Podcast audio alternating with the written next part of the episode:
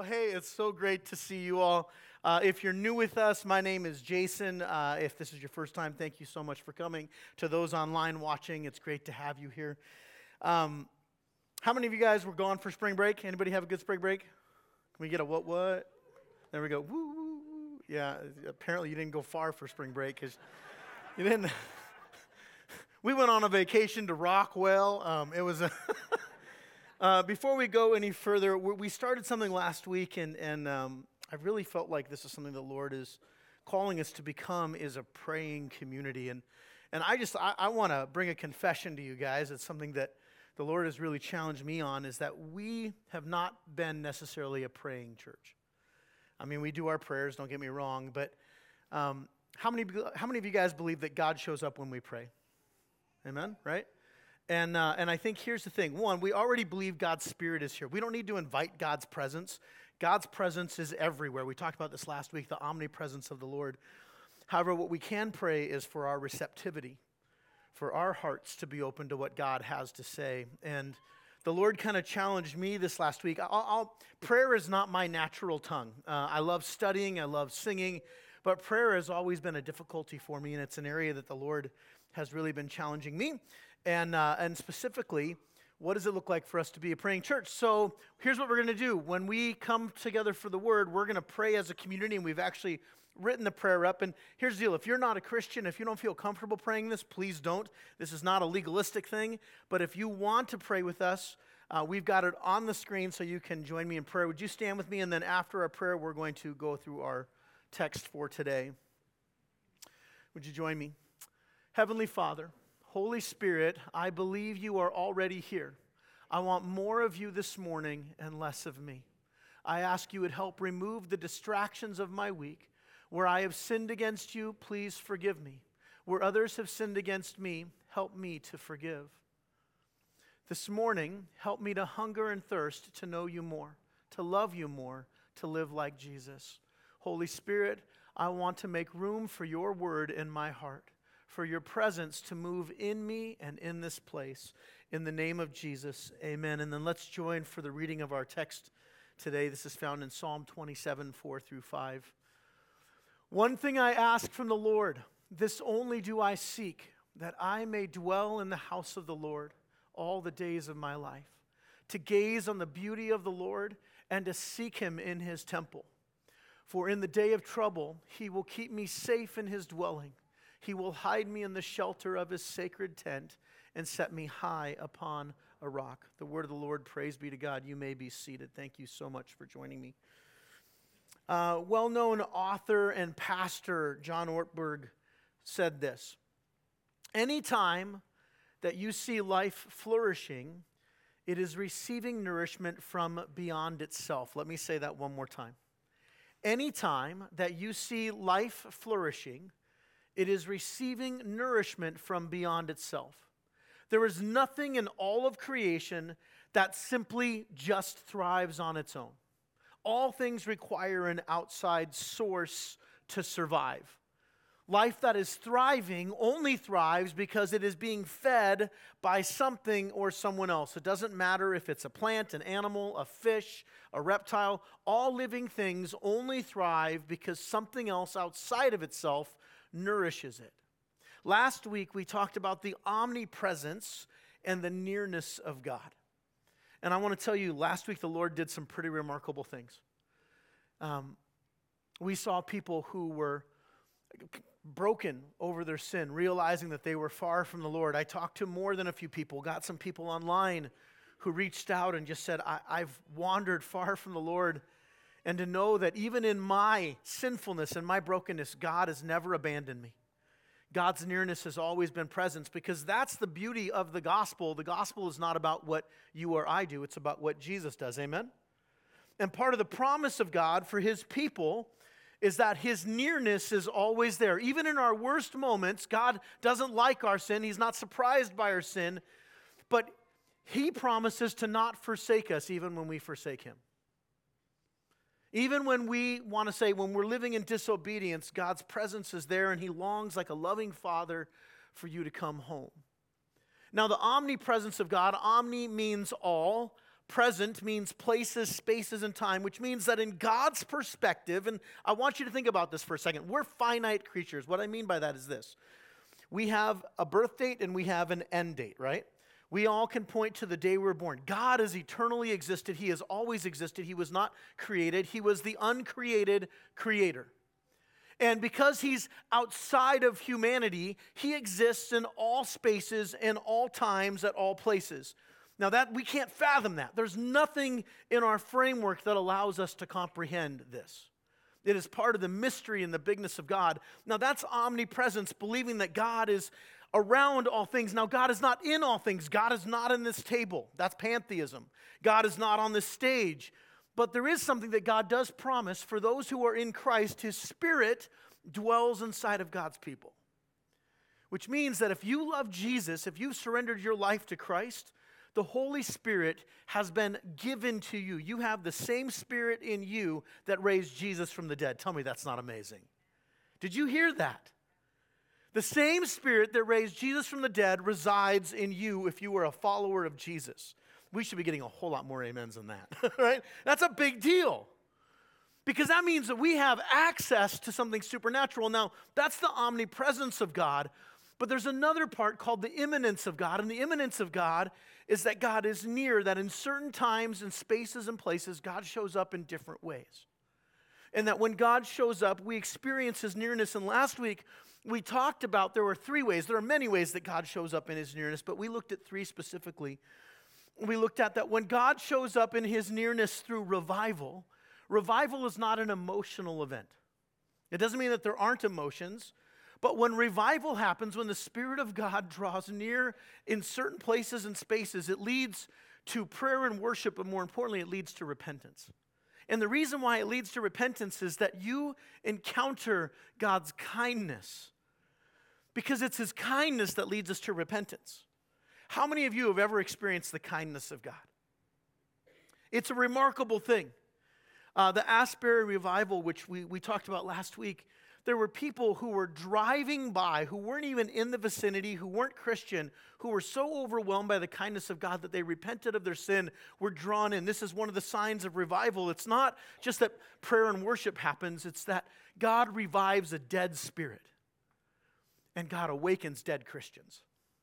Some Christians, their faith has been kind of subdued itself, or maybe they've lost the joy of their salvation. And, and this is the nearness of God in the first thing. The second time, the second thing we talked about in the nearness of God is when God shows up in times of trouble, that we experience his nearness, and it's the only kind of growth that happens in times of heartache. That there are seasons where the Holy Spirit shows up, and, and the people I know who've been through difficult times, they have a different relationship with those with God than those who haven't. And then there's the third one, and this was the one we spent quite a bit of time on. What happens when it feels like God isn't anywhere near? When it feels like God has completely abandoned us. And we use this illustration of it, the Bible says, you know, Psalms in particularly, which are songs written by King David along with a few others one of the language that David uses, God, don't turn your back on me. And sometimes it feels like God turns our back on us, doesn't it? I mean, I'll be honest, I've had those moments where I'm like, God, I just feel like you've forgotten me. Jesus on the cross quoted King David when he said, My God, my God, why have you forsaken me? And, and here is the beauty of the nearness of God, even in times when it feels like God is far away. He's not. See, God doesn't have a back. God doesn't have a front, he God is spirit, which this goes back to the omnipresence of God. So what does it mean when it says, God, why have you turned your back on me? It actually is referring to that you don't experience the nearness of God, but he's still near. And I brought up a friend yesterday or last week and I had him I think it was Jason Dennis actually. I brought him up. Actually, Jason, come on up here. Everybody, let's give Jason. Yeah, come on. You better be at second service too. Okay, so I want to show this again because this has a lot to do with what we're going to talk about today. Okay, so you guys, if you were here last week, you saw this. Okay, Jason, this is what we want the nearness of God to be. We want this. We want to we want to feel and experience God. In fact, we want the comfort of God is when we feel like God is embracing us and loving us. But what happens when it feels like God is nowhere near? Now, can Jason see me right now? No. Am I still near him? So even if he doesn't experience it, doesn't matter what he feels, the truth is about where is God, not what I perceive God to be, but where is God. Now, walk, Jason. We did this last week. See, God's presence is near those who love Him. And here's what we want we want God to guard us, we want God to take our shoulders and direct us. But the only way we become mature believers is when God withdraws His presence, not out of punishment, but out of maturity. And when you begin to understand that even in those times when it feels like God is far away, that no, God is still near, He still loves you because this is not forever. God's promise is, hey, I am near you. Now, here's what happens, and this is the beauty of it. As you grow in maturity, when Jason begins to understand, it's funny because my name's Jason too. I'm, I'm not, I'm God in this situation, but I'm not really God. I hope uh, you, y'all get that. when Jason, when Jason trusts that I'm here, he is growing in his faith. And this is why God sometimes removes his presence or f- the feeling of his presence. It's not that he's not actually there, it's that the only way we can grow in dependence on Him is when we're not dependent upon the feeling of Him. Does that make sense? You, everybody give it up for Jason. Thank you, brother. Now, here's what happened last week, and, and this doesn't happen to me often. In fact, I can only count on probably both hands how many times this has happened. I was all ready to preach on God's generosity. And, and I, we had had it said, and I'd already been preparing mentally and reading and thinking about the, the generosity of God and talking about his character and last week, before we even began talking about the nearness of God, this word, and, and I'm not one of these people that says the phrase, God told me. I, I, will say it this way I feel like God said, or I, I feel like the Spirit said, because I could be wrong. It could have just been the burrito. I don't know. And, and so here's what was happening is when we were getting ready to preach on the nearness of God and I was preparing, I just kept on hearing this phrase over and over. And it started as a soft whisper, and it was the hiding place the secret place. Hey, buddy.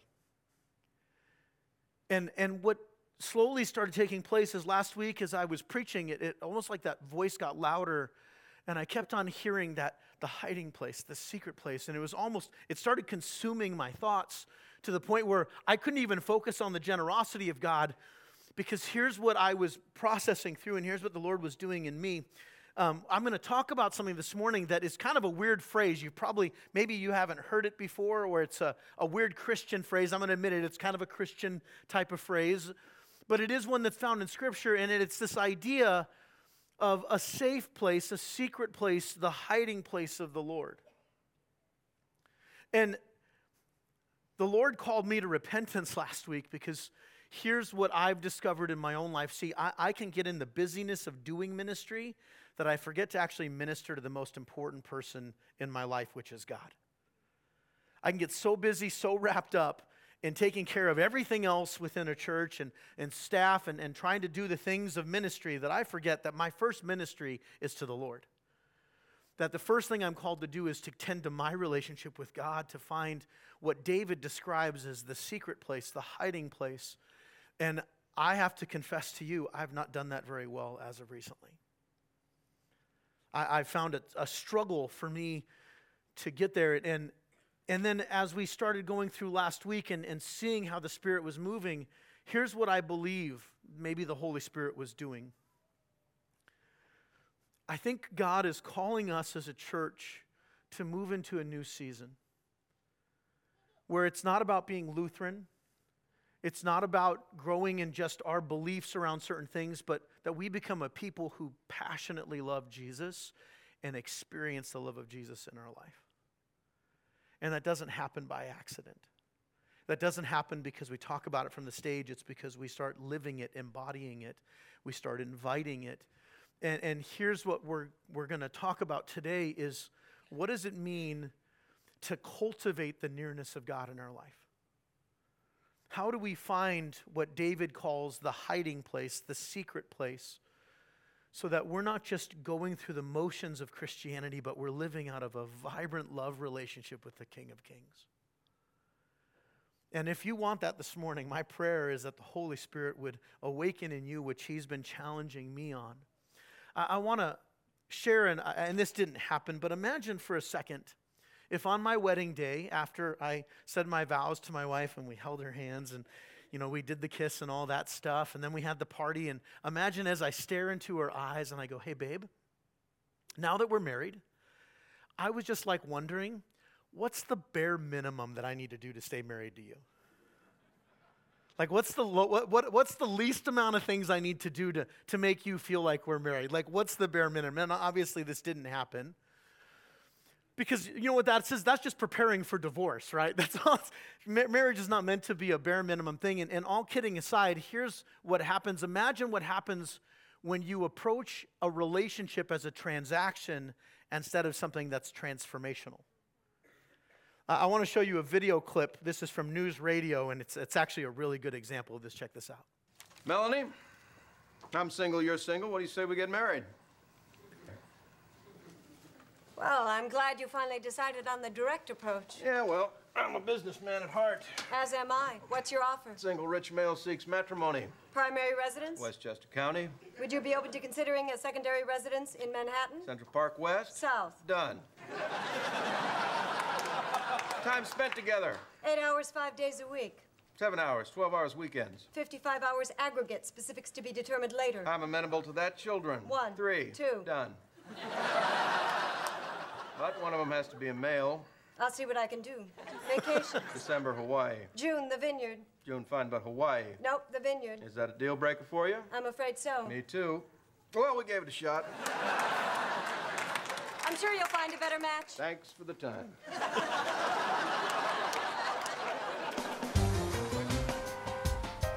Can I want you to think about this for a moment? I, I think what happens is there are so many Christians that love the idea of the transaction that takes place in Christ. That is, that when we confess Jesus as Lord, we are there's a divine exchange that takes place. That literally our old identity is crucified with Christ, and we're given a new identity. And we love the idea that we're going to go to heaven because of Christ, but I think there are too many Christians who love the idea of the transaction but don't like the transformation. And, and, and, this is what happens in marriages, and I, have seen this all the time when you have young men, and I'm only speak as a man because I can't speak as a woman, but I've known too many men who they get married and they don't let marriage transform them.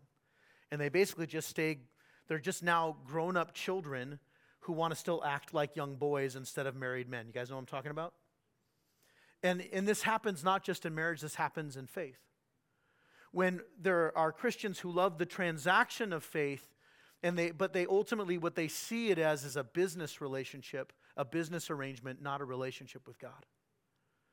And this is when the Spirit kind of smacked me upside the head last week and said, Listen, I have promised you my nearness, Jason, but even more than my nearness, I want closeness.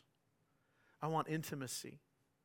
This is God's desire for every person in the world. God desires intimacy with all humanity. But that only comes through Christ. And, and yes, we are given a, a divine transaction takes place through faith because of what Christ does. But that transaction is meant to lead to transformation. And that transformation only comes through intimacy. It comes through the Holy Spirit working in and through us. Now, here's why this matters. If you want God to change your identity, to make you a child of the king, this is part of the promise of the gospel but God also wants to change something inside of you. He wants to not just change your identity, but He wants to change how you live out that identity. And, and our part in that, and there is a part that we have, our part in that is surrender and intentionality, which is why I love the marriage illustration. And it's just that, it's an illustration.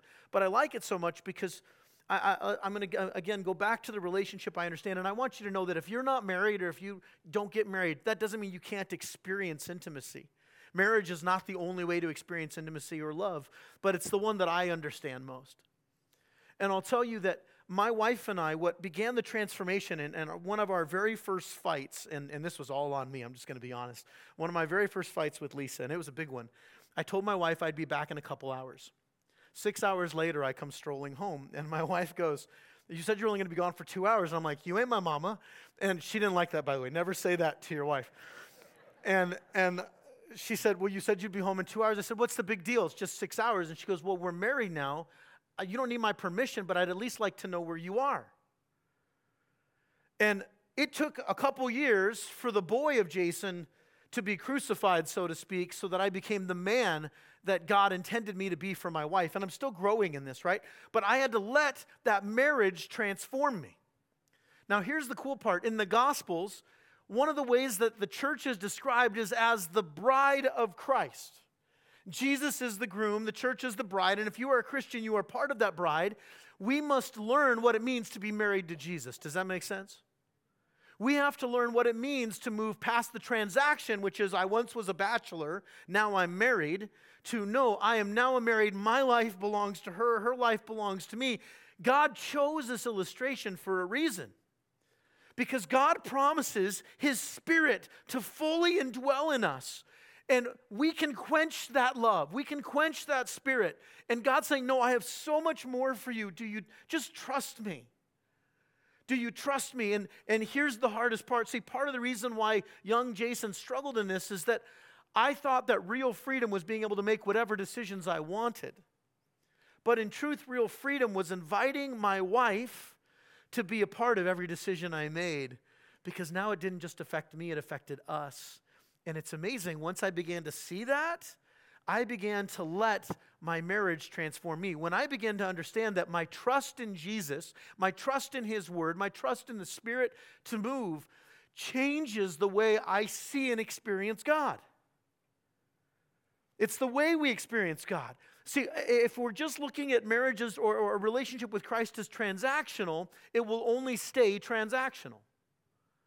But God wants so much more. He wants closeness. Nearness means I'm close by, closeness means intimacy, connection. King David, who it's believed wrote many of his Psalms uh, during times when he actually wasn't king, he actually wrote several of them when he was a shepherd boy or shepherd young man. We don't really know how old he was, but we know this. We know that he was a musician, that he was tending to his father's sheep, and, and God did, gave him remarkable strength. And he would spend time with the Lord, cultivating his relationship with God and sing worship songs. And he'd write about his encounters, his, his relationship with God. And he often described God as his secret place or the hiding place. Now, that word secret in our culture today carries with it a lot of baggage. Because when I think of secrets, I often usually think of hidden or things that are kept quiet because of fear, pain, shame, or embarrassment. That's what secrecy looks like in, in our world today is shh, don't tell anybody. This is between us, and usually it's a way to cause further harm. Sadly, the church has uh, a lot of the secrets of the church, not in Zion, but in the church as a whole, are coming to light. And we're finding that too many Christians love to hide in the darkness instead of exposing the darkness. And sadly, people who are meant to be safe shepherds have ended up being wolves and causing great harm, telling those they victimized to keep it a secret. But that's not the kind of secret we're talking about. We're not talking about the kind of secrets that are born out of sexual, emotional, and spiritual abuse. We're not talking about the kind of secrets that we're seeing in Hollywood or businesses or governmental leaders or world leaders. These are evil things done in secret because sin is so much easier to hide in the dark, isn't it? The Apostle Paul wrote this in Romans 2. They show that the work of the law is written on their hearts their consciences confirm this. Their competing thoughts either accuse or even excuse them on the day when God judges what people have kept secret according to my gospel through Jesus Christ. In other words, what Paul is saying is this see, we think we're good at hiding secrets. We think we're good at keeping secrets, but this is the, the scary part of God's omnipresence. God sees and knows all things, nothing is hidden from him all secrets will one day be judged. All the things that have been to you or done by you that were shameful and harmful one day will stand in judgment before the throne of God, and justice will be given by God. But those who are in Christ, they don't have to fear those secrets because they've already been exposed. That is the freedom of the gospel. But not all secrets are bad. See, some secrets are good secrets. For instance, and, and we've all seen these, what if I could tell you the secret to a great marriage? Who wouldn't want to know that? Or how to always make money on the stock market? If I could tell you the secret to that, how many of you would love to know that secret? Or what if I told you the secret to always picking the winning lottery numbers? Right? Those are the kind of secrets we think we want, or how to lose weight and keep it off. But here's the thing these are not actually secrets, they are just advice or good tips. That's all those are. We call them secrets because they feel like mysterious things, but in reality, the minute somebody says, I can tell you the secret, it's no longer a secret. Good secrets are things that are kept between two people that build intimacy, trust, and relationship. And they don't just exist in marriage, they exist in friendships. I have dear friends that I've had one on one conversations with that just stay between us. I don't even tell my wife about them and we've shared, and I've been able to share parts of me and, and what those things are. They're not secrets of, hey, don't tell anybody, but they're conversations between me and another person that build intimacy and trust, and, and they're not about hiding, but exposing sin. I, I think about even in my marriage relationship with my wife, there are things that are in secret that are just between she and I, conversations that are just about us that nobody else should be privileged to. In fact, that's what builds intimacy and closeness are those things that are said in secret. David had such a relationship with God that he described God as his secret place. He looked at God's nearness and, and understood that God was not, there was not just a location of God being a hiding place, but God is the hiding place. His presence, his very being. Last week, we talked about God's nearness to Paul and how his nearness brought comfort to Paul. And I, I, wanna, I want us to read this together again. This is in Philippians 4 11 through 13. Would you join me in reading this text one more time? I don't say this out of need, for I have learned to be content in whatever circumstances I find myself. I know how to make do with little, and I know how to make do with a lot. In any and all circumstances, I have learned the of being content. Whether well fed or hungry, whether in abundance or in need, I am able to do all things through him who strengthens me. Paul, in, in ancient Greek world, secrets, that was kind of the, the mystery thing. It was to know the secret of something was really important. And you had all these philosophers that described the secrets of the universe or the, the secret to thing. And Paul's playing on this language of, hey, I have learned the secret of being content. Now, you might have missed this. I'll tell you, I have for years. Literally, just as I was studying and preparing for today, this hit me. See, I have this picture of Paul as kind of having it all together. I mean, come on, he's Paul. He wrote most of the New Testament. But Paul didn't know the secret to contentment, he had to learn the secret of contentment. Which means that Paul struggled just like every other Christian in the world. Now, it doesn't tell us Paul's struggles. We kind of get this overarching picture of Paul being a man of great faith, but he had to wrestle, he had to learn the secret of contentment through Christ. So, what did he struggle with? I don't know. Maybe he struggled with the sin of comparison or resentment or bitterness. Maybe there were times that he wasn't content. Maybe he struggled being satisfied when things were going rough. We're talking about a guy who got shipwrecked multiple times, beaten within inches of his life, who went seasons where he was in prison. It's easy to assume that he was just like, yeah, bring it on, God, but that's not what Paul just said in Philippians. I have learned the secret of contentment. See, contentment, the secret is something that God has to do within us. So, where and how did Paul learn the secret, and how can you and I learn this secret too? Or is the secret only meant for Bibles, you know, people who write scriptures? Is that the only person that it's available to? And, and usually, this is where the pastor gets up and says, I'm going to tell you five easy steps to learn the secret to a great relationship with the Lord. And usually, that's when I do that. And, and then I would sit down and I'd tell you, here's the secret prayer and devotions. And then I maybe I give you, now here's the problem with that. Um, and, and don't get me wrong, devotion and prayer is important. A devotional life saturated with prayer is very important to a healthy walk with Jesus. But is that a secret? Is anybody like, I never thought of that, Jason. I should read my Bible and pray. For years, that's what I was taught was the secret to a great relationship with God is read your Bible and pray. And then guess what? I'd read my Bible and pray, and I didn't feel any more content. Anybody else in that boat with me? Am I the only person who I've done all the things that I was told to do and it didn't seem to deliver on the goods that it was promised? And so that, that got me thinking okay, so what does it mean then? Where did Paul learn this secret? In the secret place. And it's called the secret place for a reason. See, the thing with secret places is that they are not easily found. They take work, they take intentionality, they take desire to find these places. And it's not that God is hi- playing hide and seek with you, He's not. Rather, think of it like any other relationship, is that the intentionality, it's that desire to want to meet with God in what David describes as a secret or the hiding place. Listen to Psalm 91. Those who live in the secret place of the Most High will find rest in the shadow of the Almighty. King David had found the secret place of the Lord. The word secret in, in Hebrew is a very beautiful word. It's sether. Everybody say sether. And sether means secret place, hiding place, shelter, or covering. Anytime you see these words in the Psalms, they can, they're kind of interchangeable secret place, hiding place, shelter, or covering. David learned the secret place of the Lord in worship.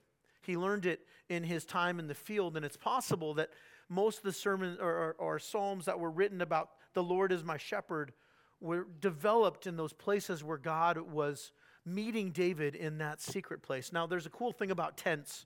Um, I borrowed a tent here, and I hope I can set it up right. I may have to bring bread up. Don't you love my tent? This is not what the Lord's tent looks like, but it'd be awesome if it did. Um, in the Bible, did I do this right? Hey, yeah, let's check it out.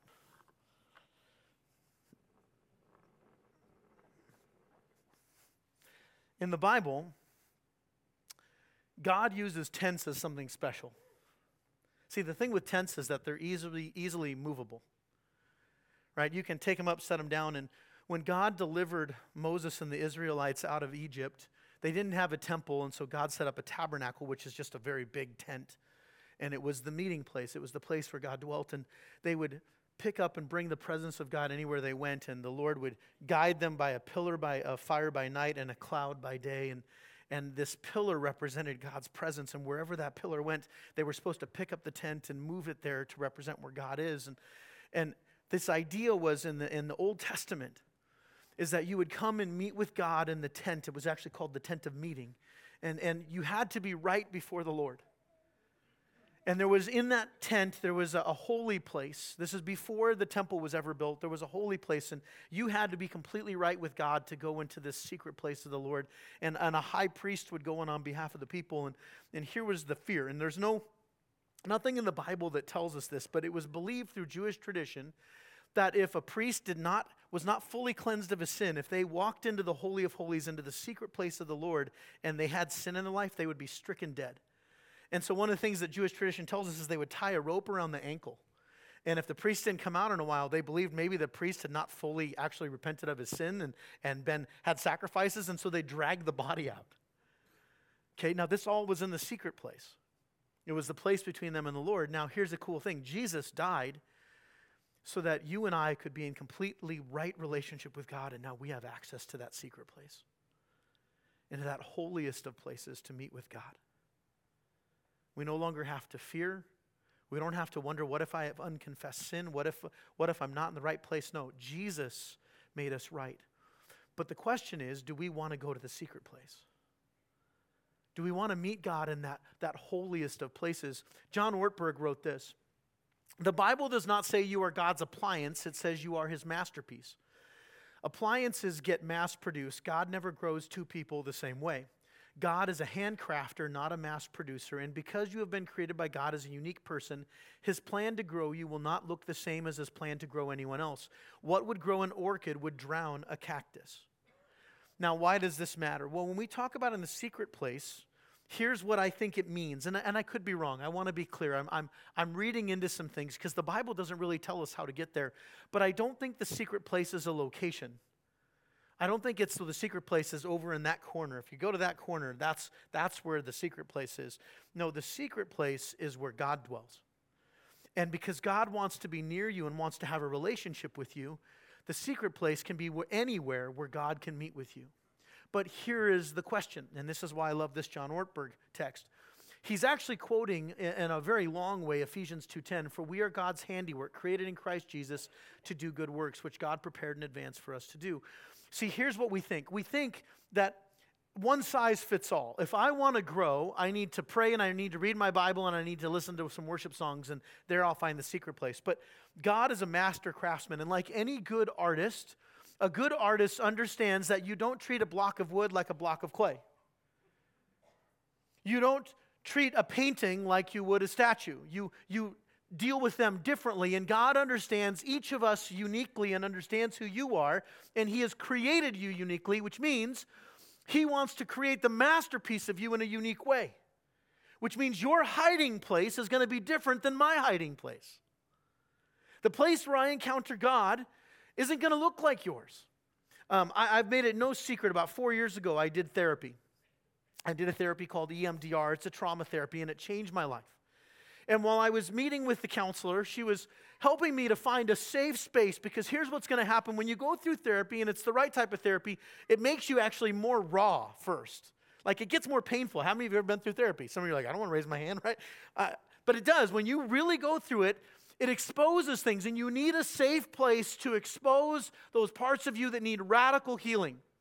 And so she said, Jason, I want you to close your eyes and I want you to picture a safe place. Now, here's where I thought my safe place was going to be. At first, I thought I was going to be behind the piano or my guitar doing worship, but actually, that's not what came to mind. And then I was like, well, it's going to be fishing because I love fishing and there's nothing like being out with the Lord and, and fishing, and that wasn't it at all. You want to know where my safe space was? On the bench press at the gym. And she looked at me and she's like, Really? she was a little shocked by that. And I said, Yeah, because here's what happens my mind is always going. I've always got things running through my head, but when I'm lifting weights, particularly on the bench press, I'm so focused on the amount of weight because if you're doing the bench, if anybody here works out, what happens if you're distracted while you're lifting heavy weights? You get injured. And so the only thing that I think about, everything else just kind of disappears. And here's the coolest part I can point to several times over the last several years where I've been on the bench press lifting and I felt God's presence near me. And I've heard that still small voice saying, Jason, I love you. Or, Jason, you've kind of forgotten me. You've been asking me to follow you instead of you following me. Now, that doesn't mean sometimes that safe place has been behind the piano or singing worship. But here's why this matters God knows me so well that He's going to meet me where I need to be met. Did you catch that? So instead of me telling you, here are the five easy ways, what you really need to start thinking about is where is the place where you can feel safe enough to encounter God? Now, someone asked, Jennifer asked, she's like, so what's the principle? What's the attribute of God? And I thought about saying, well, God is safe, but anybody who's ever followed Jesus knows that God is not safe the way we think he is. Rather, here's what happens in the safe place, and here's why this matters. See, in the safe place is where God begins to shape us. In Psalm 32, David wrote this You, Lord, are my hiding place. You will save me in times of trouble. You guide me through songs of deliverance. The hiding place is not a location, it's God. And the more safe that I encounter God, here's what happens in the safety of God. In the safety of God, I can be honest. I can be vulnerable with my sins because I know that I'm loved. Some of you in this room have never had that hiding place in the Lord where you can be vulnerable because the hiding place is actually a very scary place because it's the place where God is going to do business with you. We usually say it's us doing business with God. No, no. The hiding place is where God does business with you. It's where the Holy Spirit, God's love, pervades and He begins to expose the sin and brokenness in your life, your lack of trust, your discontentment and pride. In the hiding place is where our identity in Christ is formed. I'm going to invite the worship team back up. I want you to hear this because this is why the hiding place matters is when you discover I'm wired a specific way. Maybe you're somebody who you connect with God through painting. And, and when you're painting or you're drawing or you're writing poetry, you just feel so safe with the Lord. But the safe place isn't a location, it's the space where God is. And God has given each of you, every single person in this room, has a safe place. But the question is is that place with God or is it in something else? Sadly, too many of us have hidden from God in our sin, and we're trying to keep secrets from God instead of resting in the secretness of God. Does that make sense? Now check this out. Would you stand with me? And we're gonna I'm gonna close with this. And in Christ, when Christ becomes our hiding place, when you begin to discover maybe your hiding place is maybe you're an introvert and you're like, I just want to go for a walk in nature. Have you invited God into that and saying, Lord, give me eyes to see? Have you created a stillness enough that you can listen to the Lord? Maybe it is working out. Maybe it's doing math. I don't know. Maybe you're weird. You know, you're like, I love a good math problem. And maybe in the Fibonacci sequence, see, math people got that. Maybe you do, you're like, hey, I, I encounter the Lord's love. I can't tell you where you're going to encounter it, but I can tell you that God has designed every single person in this room to have a hiding place with Him. And there you discover that you are loved, that you are beloved, that you are chosen, accepted, wanted, and even liked. First John tells us that perfect love casts out all fear. When you find that hiding place with the Lord, you discover that you now can do what David did. See, I want you to think about this. In Psalm 51, David actually writes a song about his worst moment, not as king, but as a human being. David was a rapist, a murderer, a liar. He abused power. He wrote a psalm, a song for all of Israel to hear, and there David acknowledges that he alone sinned first against God. And then asks God, please don't take your spirit from me. Because David knew his hiding place was not a location, it wasn't in a confessional booth, but it was with the Lord in that place that he had discovered. David realized, like you and I can, when God becomes my hiding place, I can finally let my guard down. I can own up to my failures. I can accept my weakness, confess my sins, receive forgiveness, and realize that I am loved wholly in Jesus. And when that happens, I can walk in freedom, live in victory, love abundantly, connect in the gospel community. Beth Moore says this eventually, all secrets manifest themselves.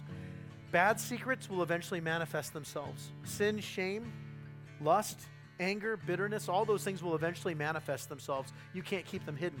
But good secrets manifest themselves too. The secrets that are built out of trust in the Lord produce love, joy, peace, patience, kindness, goodness, gentleness, faithfulness, and self control.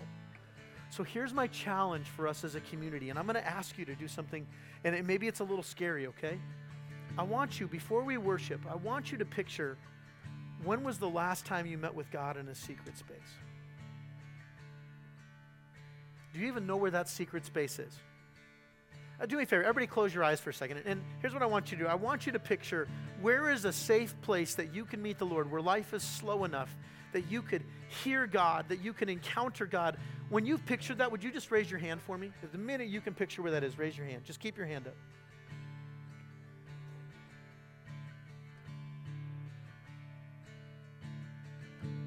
Now, here's what I want you to do I want you to picture that most that that part of you that's longing. Maybe you need to know you're loved, maybe you've got some sins that you need to deal with. I just want you very quietly to say this Lord, I give it to you. I surrender my life. Meet me in the hiding place. In Jesus' name. Amen. We're going to close in worship, and, and if you need to go, please do. But if you want to stick around and linger and worship for a little bit, we want to invite you. If you've got kids you need to get, but we're going to close with a worship song. You are technically free to go, receive the blessing. The Lord bless you and keep you. May you find your hiding space in Him. May you encounter the radical, amazing love of Jesus found in the gospel of Christ that brings transformation. And now let's come and worship. And again, if you need to go, I hope to see you next week. But if you want to stick and just worship with us, would you please come and worship?